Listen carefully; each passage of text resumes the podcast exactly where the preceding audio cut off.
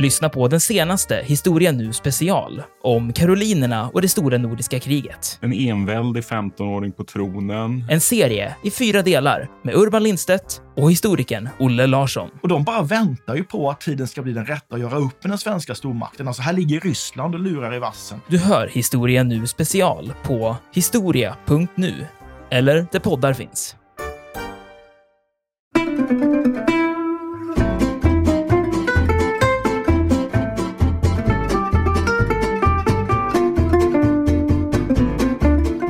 Alltså i Rom så träffar vi ganska snabbt, det här är väldigt intressant tycker jag, en, en kardinal. Alltså en, ehm, en väldigt hög prelat i katolska kyrkan, en av påvens närmaste män, som heter Decio Assolino.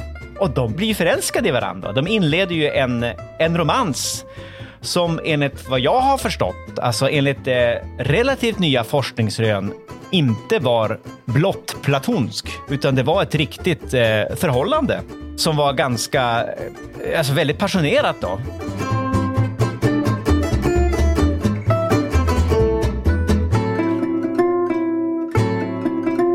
Podden En oväntad historia utgår från en liten händelse för att med glimten i ögat berätta den stora historien. Programledare är historikerna Olle Larsson och Andreas Marklund.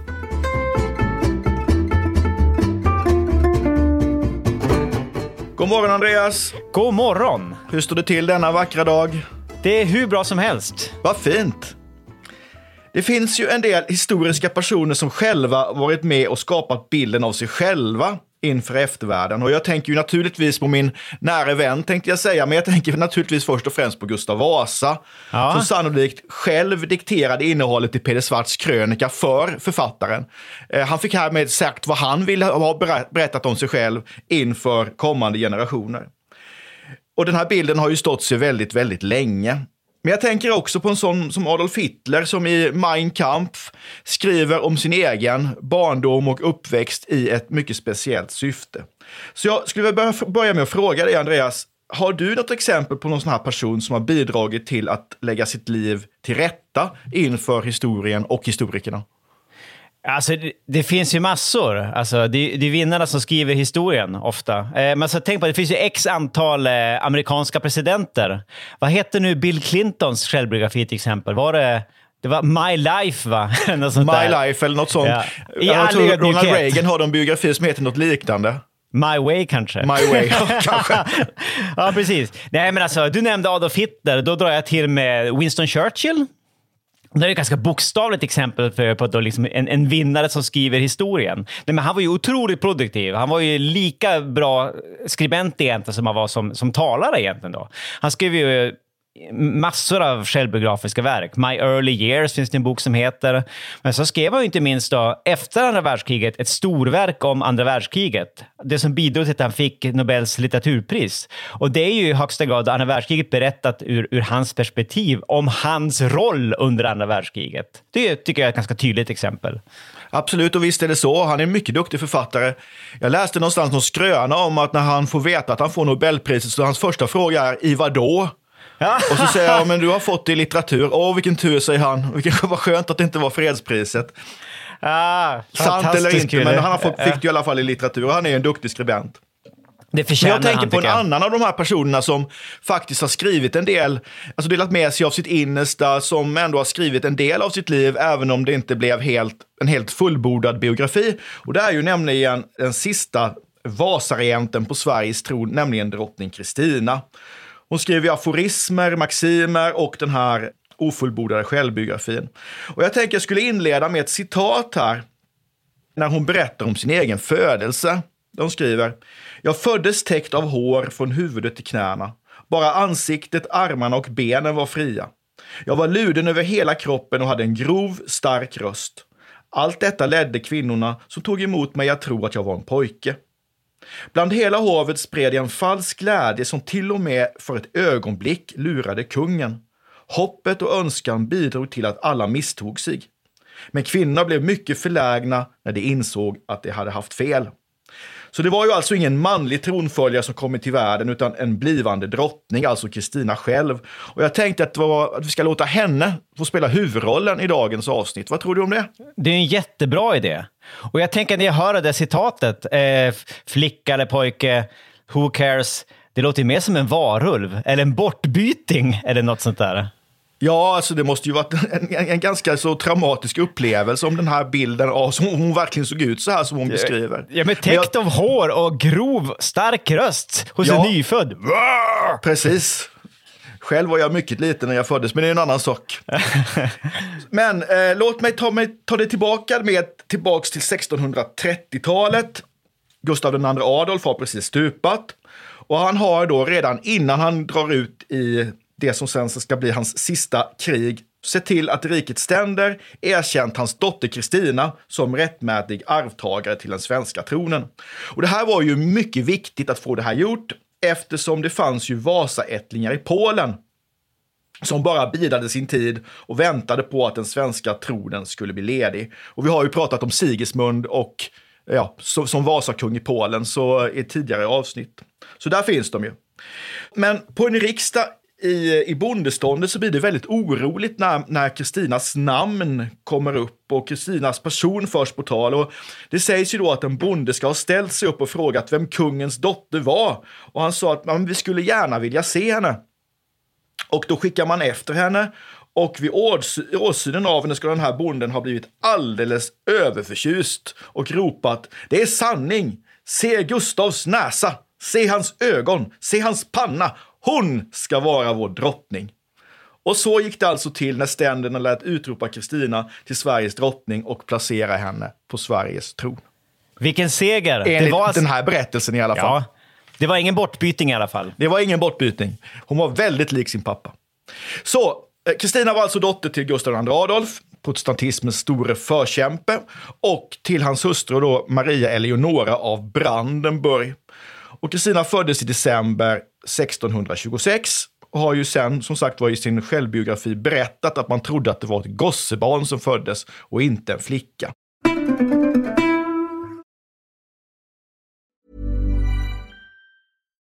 One size fits all seems like a good idea for clothes until you try them on. Same goes for healthcare. That's why United Healthcare offers flexible, budget friendly coverage for medical, vision, dental, and more. Learn more at uh1.com.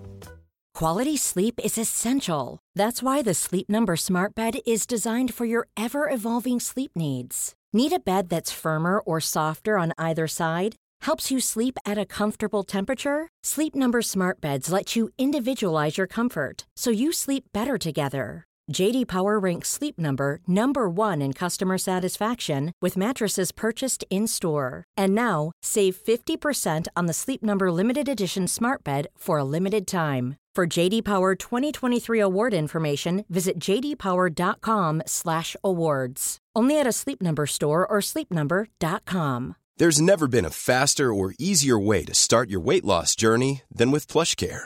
PlushCare accepts most insurance plans and gives you online access to board-certified physicians who can prescribe FDA-approved weight loss medications like Wigovi and Zepbound for those who qualify.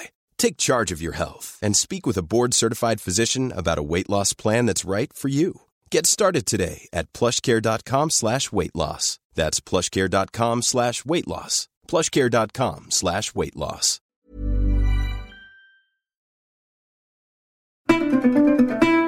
Men Andreas, hur reagerade omgivningen då? När de fick veta att den här, som, som skulle kanske då ha varit en pojke, egentligen var en flicka? Ja, ja, just det. Absolut. Det där var ju lite känsligt då. Alltså, vi kan väl börja med att konstatera att det här var en, en väldigt patriarkal tid. Va? Till och med då, vad, ska man, vad kallar man för primogeniturens tidevarv. Då allt, allt som hade med, med arv och makt och maktöverföring mellan generationerna att göra, det, det fokuserade på den förstfödde sonen. Och det gällde ju inte minst bland, bland kungligheter. Så, eh, ja, de flesta kring kungafamiljen hade nog allra helst sett att det hade varit en prins det här. Och man, det var ju det man hade förberett sig på. Man hade ju förberett artilleripjäser för att liksom sk- skjuta av en, en ordentlig salut vid födelsen. Och de hade då förberett för att avlossa en så kallad prinssalva. Alltså ett visst antal kanonpuffar. Och så var man väldigt orolig då för vad kungen skulle tycka. Och det var väl ingen som ville gå in till kungens kammare och berätta det för, för Gustav II Adolf. Så det var kungens halvsyster Katarina som fick det här, det här föga avundsvärda uppdraget till sist. Men kungen får man uttrycka sig så, och, och så, och så alltså han, han, tog det väl ganska bra. Om han nu var besviken så visade han inte i alla fall, utan han tackade Gud och sa att eh, han var så övertygad om att den där flicka ska bli mig lika god som en gosse. Men drottningen blev ju däremot ganska besviken, va? alltså Maria Eleonora. Hon hade ju fött tre barn tidigare som hade dött i väldigt späd ålder. Och hon hade hoppats att hon nu skulle liksom äntligen få nedkomma då med en, eh, en prins, en pojke. Precis. Och sen så dör ju kungen. Hon blir ju som sagt var erkänd som tronarvinge och sen drar fadern ut i 30-åriga kriget 1630 och kommer då aldrig mer tillbaka. Han dör ju sen då vid Lützen 1632. Och då är ju Kristina bara sex år gammal. Så naturligtvis kan inte hon ta över styret direkt, utan riket styrs då av en förmyndarregering. Och det är ju varken första eller sista gången i, i Sveriges historia. Maria Eleonora får för, till att börja med ansvaret för Kristina, men Maria Eleonora börjar uppträda allt mer märkligt, får man väl säga, efter det att kungen är död. Så man lämnar över ansvaret för hennes uppfostran till eh, några så kallade upptuktelseförestånderskor. Jag tycker det är ett fantastiskt Ja. ord. Nämligen Ja. Kristina Nilsdotter, Att- Natt och Dag och Ebba Leijonhufvud. Och det är ju de som egentligen tar hand om henne. Men hon får ju också en lärare, Andreas. Vem är det? Ja, det är en eh, hovpredikant, eh, Johannes Mattias Gotus, som ser till att de får ett ganska rejält undervisningsprogram då, med ett, eh, ett, ett tydligt fokus då på, på språk, inte minst. Språk, teologi och filosofi. Alltså hon hade ju verkligen ett, ett läshuvud, den här flickan. Alltså hon var väldigt studiebegåvad. Hon lärde sig att tala latin, franska, tyska, holländska och sen på mer eller mindre autodidakt manér, alltså genom självstudier så lär de sig grekiska, italienska och spanska. Det är, det är något av en bedrift. Alltså kan man latin så är det ganska, relativt lätt med italienska och spanska, men grekiska, det är en, det är en ganska svår kod att knäcka. Ja, det, det är imponerande och, när jag också har föredragit och skrivit på franska. Franska var ju någon slags favoritspråk som jag har förstått det. Att jämföra med, med dagens engelska lite grann. Alltså Ungefär ju, så. li- Lingua franca kan man väl säga, alltså universalspråket. Det här är ju hade- Frankrikes stora, stora sekel, Ja, alltså Lu- 1600-talet. Ja, precis. Le, Le Grand Secle, alltså Ludvig XIVs tid, inte minst. Och så hade hon ju då självaste eh, Axel Oxenstierna, alltså rikskanslern. Han var ju då hennes, eh, får man säga så, hennes massarin. Alltså han, han var ju liksom hennes eh, läromästare då i statskonst, alltså i härskarkonstens ABC. Statskunskap skulle vi kanske säga idag. Och det intresserade ju Kristina, Kristina storligen. Alltså hon tillbringade många timmar varje dag i Oxenstiernas sällskap, både som elev och som någon slags praktikant, mer eller mindre. Så hon fick ju precis samma utbildning som en, en manlig tronföljare skulle gå. Hon, alltså hon, ut, hon utbildades till kung i grund och botten. Det här tycker jag är väldigt spännande, just det här med att, för hade hon haft en äldre bror så hade ju hennes utbildning sett helt annorlunda ut. Ja, Då hade hon ju precis. utbildats till en roll som blivande prinsessa någonstans, eller varandes prinsessa, och inte fått lära sig statskunskap och prata med Oxenstierna på det här sättet. Så det är ju verkligen en, en uh, utbildning var, som man skulle säga nu för tiden, alltså könsneutral, utan beroende, ut, beroende på att det faktiskt var en härskare som skulle utbildas. Precis. Precis, det var ju härskare hon var. Alltså, I allt väsentligt ska jag väl säga att hon, hon, hon var en kvinnlig kung. Ja, Eh, precis. Drottning, det, det, det kan liksom missförstås lite grann som liksom en gemol, en partner. Hon var härskaren med stort H. Kungen är kvinna, helt enkelt. exakt så. Och sen går ju åren och 1644 så förklaras Kristina myndig av en riksdag i Stockholm och då blir hon regerande drottning. Och eh, hon, hon regerar ju Sverige i, i tio år, i ett decennium. Hur skulle man kunna, om man verkligen kort med mycket bred pensel vill måla upp hennes regeringstid, vad skulle du lyfta fram som de viktiga dragen? Ja, men till att börja med kan vi väl konstatera då att eh, det 30-åriga kriget fortfarande rasade i, i Europa. Alltså när hon blev drottning, regerande drottning, kvinnlig kung. eh, alltså 1644, när hon tog över styret. Och, och Sverige var då även då involverat i ett eh, ganska blodigt krig i Danmark, alltså det man kallar för Torstensson-fejden, som ju var en del av 30-åriga kriget. En, en mer lokal variant då. Torstensson-fejden efter den svenska fältherren Lennart Torstensson. Vad kan vi säga då? Ja, men hon var väldigt intresserad av politik, men hon satsade också rätt mycket på konst och vetenskap och började samla då konstverk, böcker och handskrifter på Stockholms slott. En del var sånt som hon köpte, men det var också en hel del som kom till Sverige som krigsbyte, alltså som en del av eh, 30-åriga kriget. Alltså det, resultatet av olika plundringar i Prag till exempel. Och sen var ju det här en period då den svenska stormakten verkligen var eh, stor och skimrande och mäktig och respektingivande. Så hon började locka då olika typer av kändisar, vetenskapsmän och intellektuella och så vidare till det svenska hovet i Stockholm. Och en av de som hon fick dit var ju då René Descartes, Alltså den här jätteberömda franska matematikern och filosofen som är känd för citatet eh, aforismen “Jag tänker, alltså är jag”, alltså cogito ergo sum. Det är ju ganska pinsamt avtryck Sverige gör just i det avseendet då, i internationell filosofi och vetenskapshistoria. För det som händer med Descartes i Stockholm är att han får lunginflammation och dör ganska snabbt. Men sen börjar det bli en hel del snack där då, efter bara några år om att drottningen borde gifta sig för att säkra tronföljden. Och där börjar det bli lite friktion, för det är ju inte drottningen särskilt intresserad av. Man inleder äktenskapsförhandlingar med kurfursten Fredrik Wilhelm av Brandenburg, men det rinner ut i sanden då redan 1646. Och sen seglar upp då en, en annan tänkbar kandidat, drottningens egen kusin, den unge köttbulleliknande falsfursten Carl Gustav. Ja, men hon tycker väl rätt så bra om honom faktiskt. Ja, de har väl en ganska kamratlig relation? I alla fall så antyder hon ju då eh, 1647 att hon faktiskt kan tänka sig honom som gemål. Men så blir det ju inte och hon menar förmodligen inte det heller 1647 utan hon vill helt enkelt inte gifta sig. Hon hon sig. Behöver, hon behöver ju se till att hon säkrar tronföljden i Sverige. Ja. Så hon driver ju stenhårt den här frågan med att göra just Carl Gustav till svensk tronföljare.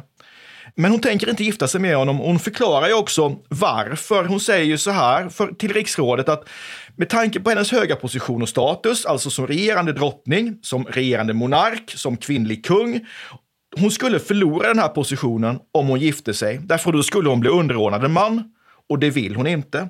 Så hon, kan, hon vill behålla sin höga position och status, det är det viktigaste. Och därför så tänker hon inte gifta sig. Punkt mm. slut.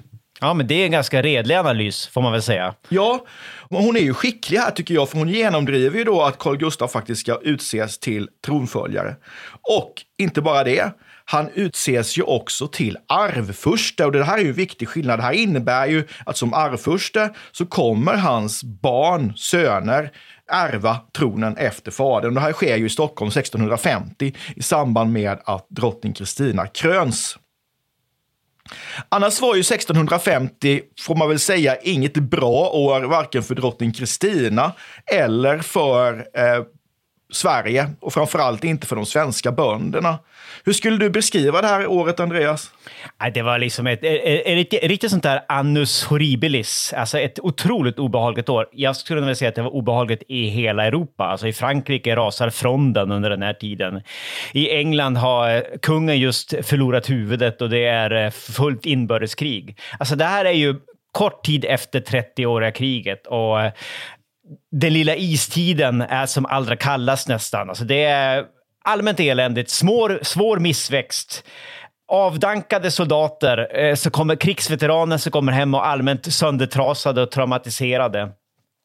Och sen hade ju de svenska bönderna en extra stor anledning att vara missnöjda på grund av att eh, Kristina eh, hade ju förlänat då en massa jord till, till adeln. Alltså det här med, vi snackade ju om det tidigare när vi pratade om eh, Karl XI. Alltså hon eh, fördubblade ju antalet adelsätter, Kristina, under sin regentperiod. Hon var väldigt frikostig med nyadlingar. En konsekvens av det var att allt mer jord i Sverige, alltså mark, eh, hamnade i adelns händer. Och det var inte speciellt fördelaktigt ur böndernas perspektiv, som förlorade både inkomster och eh, hävdvunna friheter. Och dessutom så låter man ju adeln köpa bönderna, alltså rätten till böndernas skatter Vilket gör bönderna oerhört oroliga, för där blir ju liksom gränsen mellan att vara skattebonde, alltså självägande, och frälsebonde ibland tämligen diffust beroende på hur eh, den lokala adelsmannen väljer att hantera detta. Och det här är ju bönderna jätterädda för, för de har ju sett vad som har hänt med bönderna ute i Europa. Och då ska man ju komma ihåg att de svenska bönderna, det som gör dem det speciella i en europeisk kontext är ju den stora andelen självägande, politiskt medvetna skattebönder. Ja, men böndernas frihet anses hotad. Alltså, det är de som är oroliga för att det ska bli mer livegenskapsliknande tillstånd även i, i Sverige. Och som du sa, alltså just det här med att sälja ut skatterätten och att sälja så att säga kronojord och förvandla det här till, till frälsejord gör ju att eh, kronans möjlighet att få inkomster eh, kopplade till jorden minskar högst dramatiskt. Så det är ju ett Sverige eh, med svåra ekonomiska problem som drottning Kristina styr här eh, 1650. Men trots detta så är ju hon minst sagt eh, slösaktig, alltså vad det gäller att satsningar på ett praktfullt hovliv i Stockholm med fyrverkerier, stora middagar, djurhetsningar, turneringar. Alltså, det här är ju det här är ett sätt att visa upp alltså den svenska stormakten i all sin prakt, alltså visa upp ett hovliv värdigt vilket annat stort hov som helst i Europa. Men Sverige har ju egentligen inte råd med detta. Och det här är ju faktiskt ett av de mest påkostade och slösaktiga hoven i Europa vid den här tiden. Och eh, jag läste någonstans att 1653 så går 12 procent av den svenska statsbudgeten just åt hovhållningen. Och det är ju mm. oerhört mycket. Mm. På ett sätt logiskt då, eftersom Sverige har då en stormaktsstatus att leva upp till. Men på ett annat sätt väldigt, väldigt ologiskt med tanke på hur, eller eh, vad ska man säga, eh, oförståndigt med tanke på hur böndernas situation ser ut eh, i, i landet just precis då. Och det är ju en balansgång mellan att liksom ha en, en stormakt med ekonomin i, i, i, balans eller att ha en stormakt som visar upp sig som en stormakt. Så statusen och prestigen är ju nästan lika viktig som den ekonomiska verkligheten. Ja, och det är precis. väl det som ligger bakom det här spektakulära hovlivet får man väl säga. Ja, men, men, hon var ju tvungen att göra så. Alltså, tänk på Ludvig XIV, så, så där, det, det var så där man visade att man var en förste. På så den där tiden. skulle det vara helt enkelt. Ja, precis.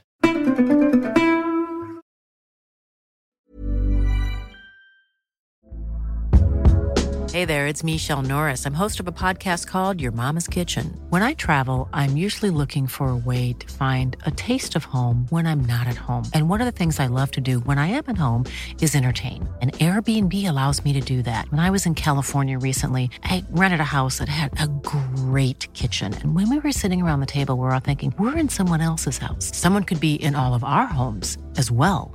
If you have a home, but you're not always at home, you have an Airbnb. Your home might be worth more than you think.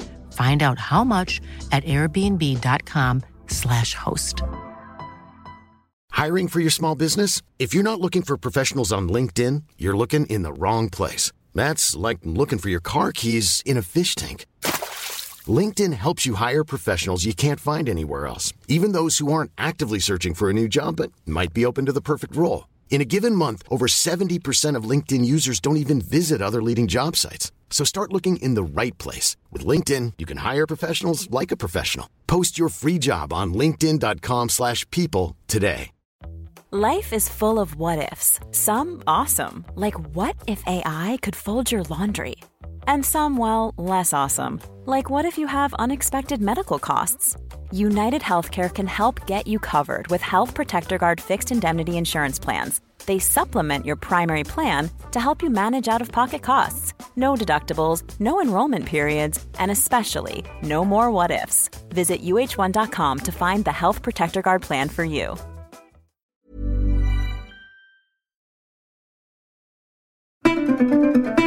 Men jag tänker ändå att det kanske inte är så konstigt att man i den här situationen som regent tycker att det är lite besvärligt att regera. Och eh, det verkar ju som att hon här, alltså i början på 1650-talet, under en tid i alla fall, har funderat över det här med att abdikera. Drottning Kristinas tid som regent kanske har kommit att överskuggas av just hennes beslut att abdikera. Det är abdikationen som är liksom det stora. Ja, det här har man ju diskuterat väldigt mycket i svensk historia och debattens vågor har ju gått höga. Varför väljer drottning Kristina Gustav II Adolfs dotter att abdikera. Vad säger du Andreas? Vad, vilka förklaringar har man, har man eh, lyft fram? Ja, För själv först- säger hon ju aldrig rent ut att därför får det vara. Nej, precis, precis. Vi vet ju inte vad hon själv, äh, vilka motiv hon egentligen hade. Och frågan är om det är så enkelt att, att det fanns en enda förklaring, så att säga. Det finns en förklaring. Jag tror att det var en, ett helt smörgåsbord, så att säga. Men i alla fall, det finns ju lite olika skolor som du nämnde. Och en av dem som har markerat sig i den här debatten är ju den här äh, klassiska svenska historikern Kurt Weibull. Han skriver en bok som heter Drottning Kristina där han då förfäktade de här, äh, dels den katolska aspekten, alltså religionsaspekten och äh, den politiska förklaringen. Alltså, hon ville bli katolik och som katolik skulle hon inte längre kunna fungera som svensk regent, var väl liksom hans huvudpoäng. Vi vet att Kristina redan då 1651 tog kontakt med jesuiternas ordensgeneral i Rom och att det ledde till att förklädda jesuiter i hemlighet tog sig in i Sverige. Alltså hon kom i kontakt med katolicismen via andra personer också. Exempelvis då, vi har redan nämnt eh, René Descartes som var, som var katolik, men även då det franska sändebudet till Stockholm. Och enligt den här, den, den weibulianska tolkningen så var det liksom det här med katolicismen och den politiska kontexten som, som var huvudförklaringen till att hon avgick eller abdikerade. Men sen finns ju andra historiker också. Nils Ahnlund, ett annat känt namn, har ju liksom eh, kritiserat det här och menar att det inte alls handlade om katolicismen. Exakt vad det handlade om istället, det, enligt Ahnlund, det, det har jag, lite, jag tycker är lite svårt att sätta fingret på. Va? Han hade som kanske inte riktigt någon egen hypotes. Han var mer skeptisk till alla andra. Men sen började man ju prata om det här i mitten av 1900-talet, om att det förmodligen handlade mer om att hon inte ville gifta sig. Alltså det där med hennes äktenskapsvägran. Det var ju då inte minst Sven Stolpe som drev den, den tesen. Eh, och att egentligen det här med katolicismen, det var, det var en bisak egentligen i sammanhanget. Hon ville inte förlora sin eh, personliga frihet genom att knyta sig till en man. Sen finns det ju också andra studier som menar att det kanske snarare var det, det europeiska som lockade, alltså Europa, det europeiska kulturlivet. Och att de kanske helt enkelt var lite less på, på, på, på Sverige, på att styra ett Sverige i ekonomisk kris. Det var för mycket gny och gnissel och ekonomiska problem. Hon ville bort och, och liksom flyga med sina egna vingar lite grann. Så min, min personliga analys av, av allt det här är att det förmodligen var flera olika samverkande faktorer som låg bakom det här. Men hon la ju ner kronan och spiran då på slottet i Uppsala på den 6 juni. Ju. Eh, Symboliskt 1600 nog, ja. ja. Ja, verkligen. verkligen. Det är onekligen ett väldigt laddat datum. Det hände mycket den 6 juni. Nådens år 1654. Och då har han ju förberett det här väl. Man, man har antagit en så kallad abdikationsrecess, för hon måste ju ändå se till att hon eh, på något sätt har finansiella medel för att kunna leva. Så den här recessen är ju ett slags kontrakt mellan henne, den nya kungen, rådet och eh, riksdagen. Och i korthet så handlar det här om att hon får rätt till någon slags... Ett, ett, livet ut så ska hon ha inkomster från vissa så kallade underhållsländer i Sverige. Och det handlar om Öland, Gotland, det handlar om Ösel som då var svenskt, det handlar om Norrköping, Bremen, Värden eh, och andra områden i Nordtyskland. Men det här fungerar ju sådär. Alltså, det skulle ju handla om ungefär 200 daler, eh, riksdaler om året som skulle komma henne till godo. Men mycket av de här pengarna får hon ju aldrig, så hon har ju tidvis i alla fall svåra ekonomiska problem. Men hon lämnar alltså Sverige egentligen omedelbart efter den här abdikationsakten i Uppsala, reser genom Danmark, Tyskland och hamnar så småningom i Antwerpen. Och därefter reser hon till Bryssel där hon julnatten 1654 avlägger sin katolska trosbekännelse. Men det här gör hon fortfarande i hemlighet. Just det. Hon stannar ju över ett år i Bryssel. För att hon ska kunna få komma till Rom, för det är uppenbarligen det hon vill, så krävs det då att hon ska offentligt avsäga sig sin lutherska tro. Och våren 1655 så tillträder en ny påve som heter Alexander den sjunde. Och de känner varandra lite grann sedan tidigare. Och kanske är det just det här som får henne att bryta upp från Bryssel på hösten och resa vidare, mot, först mot Innsbruck. Och det är där som hon offentligt bekänner sig till den katolska läran i november. Och därefter så kommer hon så till Rom. Just det. Vad händer sen, Andreas? Vad gör hon i Rom? Ja, men för det första så får hon ett eget litet palats, Palazzo Farnese. där hon slår sig ner med sitt entourage. Alltså hon är ju inte ensam, utan hon har ju ett ganska stort följe. Hon är ju fortfarande drottning, om en drottning utan land. Fortfarande härskare, om en härskare utan territorium. Men alltså i Rom så träffar hon ganska snabbt, det här är väldigt intressant tycker jag, en, en kardinal Alltså en, ehm, en väldigt hög prelat i katolska kyrkan, en av påvens närmaste män, som heter Decio Assolino.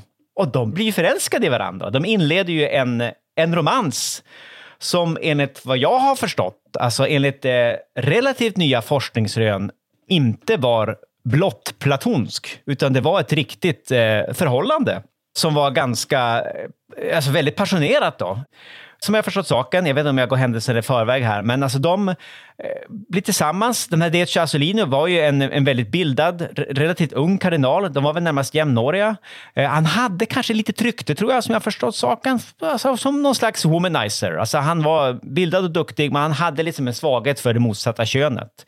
Och efter några år, då han hade haft den här relationen igång då med Kristina, så bryter påven in och tillrättavisar Asolino. Och där drar de sig ifrån varandra ett tag på grund av tvång, men de återförenas senare i livet. Och inte för att gå händelserna i förväg, men jag tror att han vakar vid hennes dödsbädd till sist. Jag tror att, är, att han ärver henne också faktiskt. Men han ja. dör alltså väldigt kort efter det att Kristina själv går bort. Precis, men de blir någon slags livskamrater faktiskt. Ja, det skulle jag vilja säga. Eh, och jag vill bara nämna i parentes, de brevväxlade med chiffrerade brev. Det tycker jag är jättehäftigt. En av anledningarna till att liksom det här har kommit fram långt senare, det här med att det var en romans, är att det tog ett tag att knäcka koden. Mm. Ja, det är jättespännande. Men det verkar ju som att trots då att hon har ju, hon har ju lämnat Sverige, hon har avsagt sig regementet som det hette, men hon fortsätter ju, hon vill ju fortfarande spela någon form av politisk roll. Hon är ju fortfarande i sina egna ögon en, en regent och en politiker som man ska lyssna till. Och hon eh, fortsätter ju sin politiska verksamhet. Hon reser till Frankrike 1656 där hon eh, tas emot med öppna armar. Inte minst av kardinal Jules Mazarin som faktiskt var italienare egentligen och hette Giulio Massarino. Och han har ju planer på att erövra Neapel som då tillhörde spanjorerna. Och eh, han vill ha Kristinas stöd för detta. Han menar, hon är ju faktiskt drottning. Det skulle ge det här någon form av kunglig glans kanske. Och de skriver ju faktiskt under ett avtal som innebär att Kristina ska vara, alltså Massarin behjälplig att erövra Neapel. Och som tack för detta så ska hon själv installeras som fransk viceregent där eh, ända fram till sin död och sen ska det här återgå då till, till Frankrike. Men hon är ju alltså beredd att bli någon slags regent igen, fast den här gången då i Neapel. Ja, fransk viceregent. Det är ja, jättehäftigt. Det, det ja. låter rätt fint faktiskt. Ja, onekligen, onekligen. Men så blir det ju inte. Hon blir ju faktiskt förrådd av en man som heter Gian Rinaldo Monaldesco, som är hennes övershovstallmästare. Vad gör hon med honom när det här förråderiet avslöjas? Och vad är det han har gjort egentligen? Ja, ja, usch, det är en ganska obehaglig affär faktiskt, men, men väldigt fascinerande. Alltså till att börja med så finns det återigen en aspekt av brevspionage i det här, för han har ju helt enkelt tjuvläst eh, Kristinas brev och öppnat dem och läckt, läckt hennes planer till spanjorerna. Och då blir hon föga förvånande otroligt upprörd och låter faktiskt avrätta honom 1657 medan hon är inhyst som någon slags, jag höll på att säga inhysesjon, men det är fel, som någon slags kunglig gäst. Som sagt, hon har väldigt nära relationer till franska kungafamiljen. Hon är, kung, hon är kunglig gäst på Fontainebleau, som ju är det, den franska kungafamiljens sommarresidens. Och där så inleds det någon slags förhör med den här Monaldesco, där man upp, alltså upptäcker vad han har gjort. Det är några biffiga typer och Kristina själv då, som förhörsledare, som klämmer ut ett, ett bekännande. Och det slutar med att Kristina ger de här snubbarna, de biffiga typerna, i order att eh, sticka ihjäl Monadesco med värja. Inne i någon av de här fina praktsalarna på Fontainebleau. Och det blir ju inte vackert. Det blodar ner det där stället och det stänker blod över både golv och väggar. Eh, och skandalen är ju ett faktum. Ja, eh. hon, hon, kallas ju mördare efter detta och den franske kungen tar ju ill, mycket illa vid sig eftersom det här faktiskt har skett i ett av hans slott. Så det här är ju ja. någon slags kränkning av Ludvig den, eh, den 14. Ja. Men själv ångrar hon sig ju inte alls. Hon menar Nej. ju på att det här, är, det här hade jag min rätt att göra. Förvisso så är jag inte längre regent i Sverige, men jag är fortfarande en kunglig person och jag kan därmed bara ställas till svars inför Gud och hon hade alltså som drottning rätt att skipa rättvisa inom den egna hovstaten. Och hon skriver ju också, jag tycker det är ett citat som säger ganska mycket om eh, att Kristina var en ganska kunde vara en ganska hårdhudad politiker. Hon skrev ju ett brev till Mazarin så här. Om jag, och det är apropå mordet på Mondalesco, eller avrättningen av Mondalesco. Om jag inte redan utfört handlingen skulle jag utsätta den i verket nu i afton innan jag går till sängs. Jag har ingen orsak att ångra vad jag gjort, men väl hundratusen skäl att vara nöjd härmed.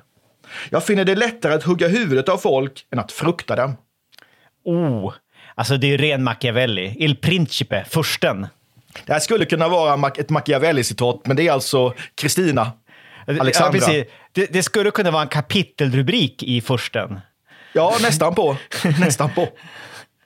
Ja, Andreas, vad gör hon sen då? För hon lever ju faktiskt, eh, hon tillbringar mer tid i Rom än vad hon tillbringar i Sverige, tillbringade i Sverige som regent. Vad gör hon under de här 30 åren innan hon dör?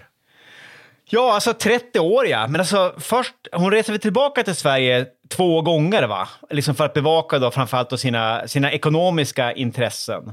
Men annars då med bas här i Rom så eh, engagerade hon sig i, i kyrkopolitiken. Hon var ju väldigt eh, påvevänlig.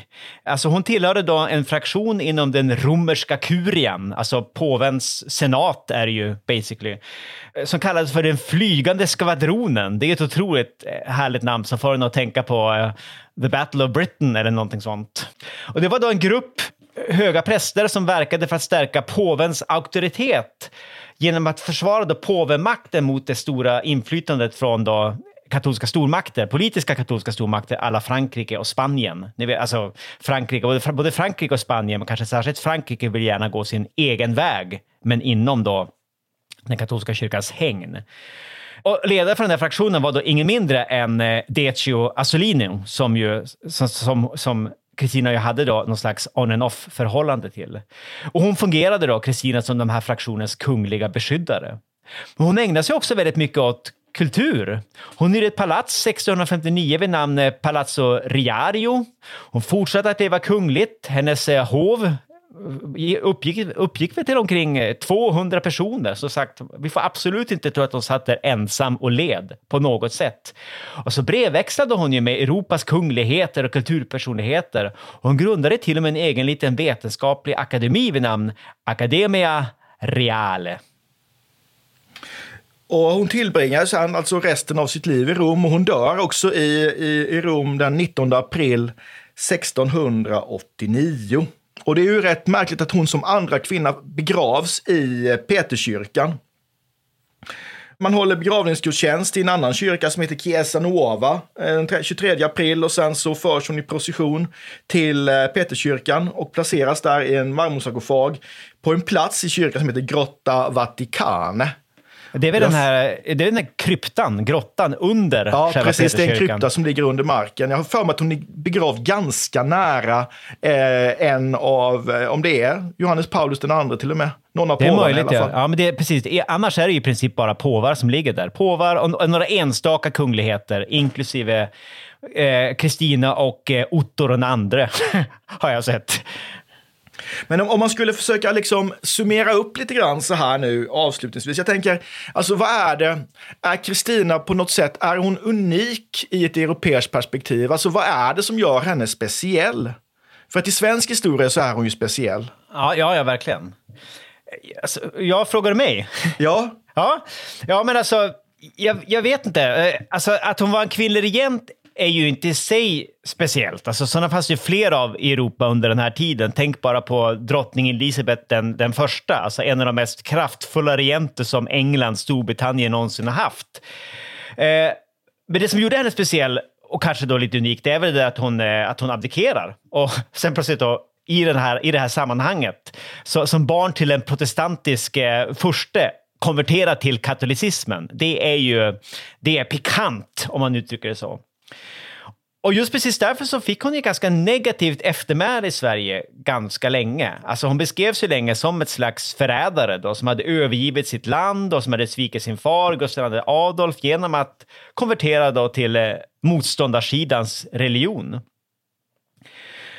Och även det här med att hon vägrade gifta sig såg man ju då länge i, i, i, alltså, i, ett, i ett patriarkalt samhälle som någonting då väldigt suspekt. Alltså man har lyft fram det här med att man tog fel på hennes kön eh, och hennes manliga uppfostran till kung som eh, suspekt i största allmänhet. Alltså man har väl pratat om att hon var alltså, tidigare, tidigare uttolkad om att hon var onaturlig, kanske till och med någon slags hermafrodit en, en, person med en ganska oklar könsidentitet.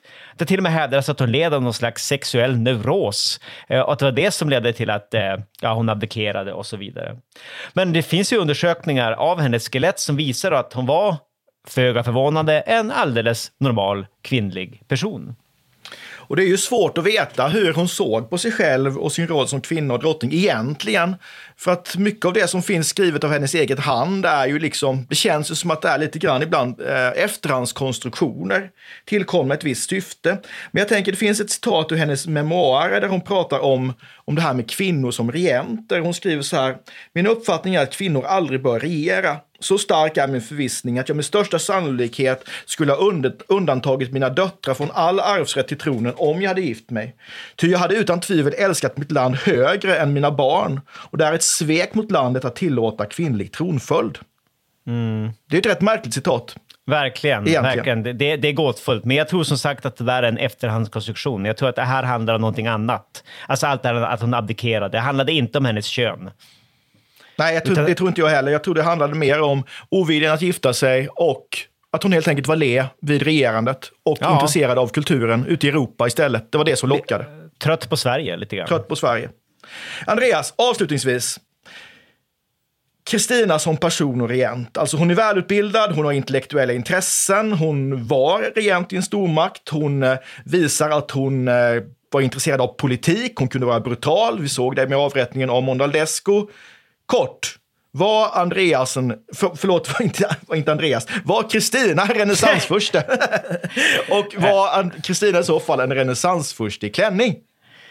Ja, ja, men det var hon väl. Alltså, hon var både renässansfurste och renässansfurste i klänning. Alltså, jag drog tidigare parallellen till eh, Elisabeth den första av England. Och det finns ju, alltså, man kan ju definitivt jämföra dem med varandra. Men man kan också jämföra Kristina med många andra alltså, manliga renässansforstar. Alltså vi nämnde det där machiavelliska, det där med att det är bättre att hugga huvudet av folk än att frukta dem. Men även då hennes överdådiga leverne, hennes eh, otroligt gedigna bildning, starka vad ska man säga, person, passion för kultur och så vidare. Det är typiska renässansförstedrag, absolut. Hon var kanske Sveriges egentligen då, allra mest fulländade renässansfurste kan man nog säga. Och jag tror det var bra att hon abdikerade, för hennes egen skull. Jag tror hon skulle blivit olycklig om hon hade fortsatt eh, regera Sverige under de där omständigheterna. Det var bra, hon fick liksom blomstra ut som någonting annat. Så hon valde helt enkelt sig själv framför plikten kan man säga? Ja, precis. Och där gjorde hon helt rätt. Ska vi avrunda där, Andreas? Tack så mycket. Ja, det är jätte, jättekul. Spännande person. Verkligen, onekligen. Vi ses! Vi ses. Hej då! Hej, hej! hej. Vi tackar programledarna Olle Larsson och Andreas Marklund. Kontakta gärna Olle och Andreas på ovantad.historia.nu. Vi läser allt, men hinner kanske inte alltid svara.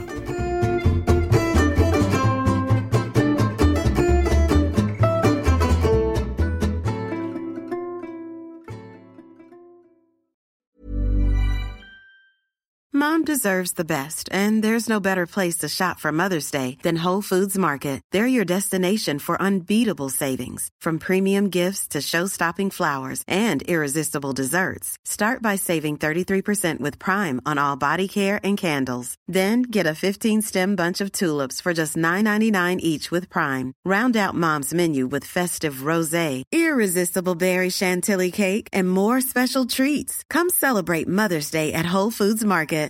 Planning for your next trip? Elevate your travel style with Quince. Quince has all the jet setting essentials you'll want for your next getaway, like European linen, premium luggage options, buttery soft Italian leather bags, and so much more. And it's all priced at 50 to 80% less than similar brands. Plus, Quince only works with factories that use safe and ethical manufacturing practices. Pack your bags with high-quality essentials you'll be wearing for vacations to come with Quince. Go to quince.com slash trip for free shipping and 365-day returns. Mom deserves the best, and there's no better place to shop for Mother's Day than Whole Foods Market. They're your destination for unbeatable savings, from premium gifts to show-stopping flowers and irresistible desserts. Start by saving 33% with Prime on all body care and candles. Then get a 15-stem bunch of tulips for just $9.99 each with Prime. Round out Mom's menu with festive rosé, irresistible berry chantilly cake, and more special treats. Come celebrate Mother's Day at Whole Foods Market. Iran har under 1900-talet genomgått tre omvälvande revolutioner som orienterat landet antingen mot västerlandets modell eller mot en auktoritär styrelseform. Idag pågår en social revolution i landet som vänder sig mot det islamistiska styret och vars anhängare har Europa och väst som förebilder. I en viktig bok ger idéhistorikern Mohammad Faslashemi en djupare förståelse för dagens dramatiska händelseutveckling. Iran mellan tre revolutioner är utgiven av förlaget Historiska Media. Beställ den fysiska boken på förlagets hemsida historiskamedia.se eller köp den i en bokhandel nära dig.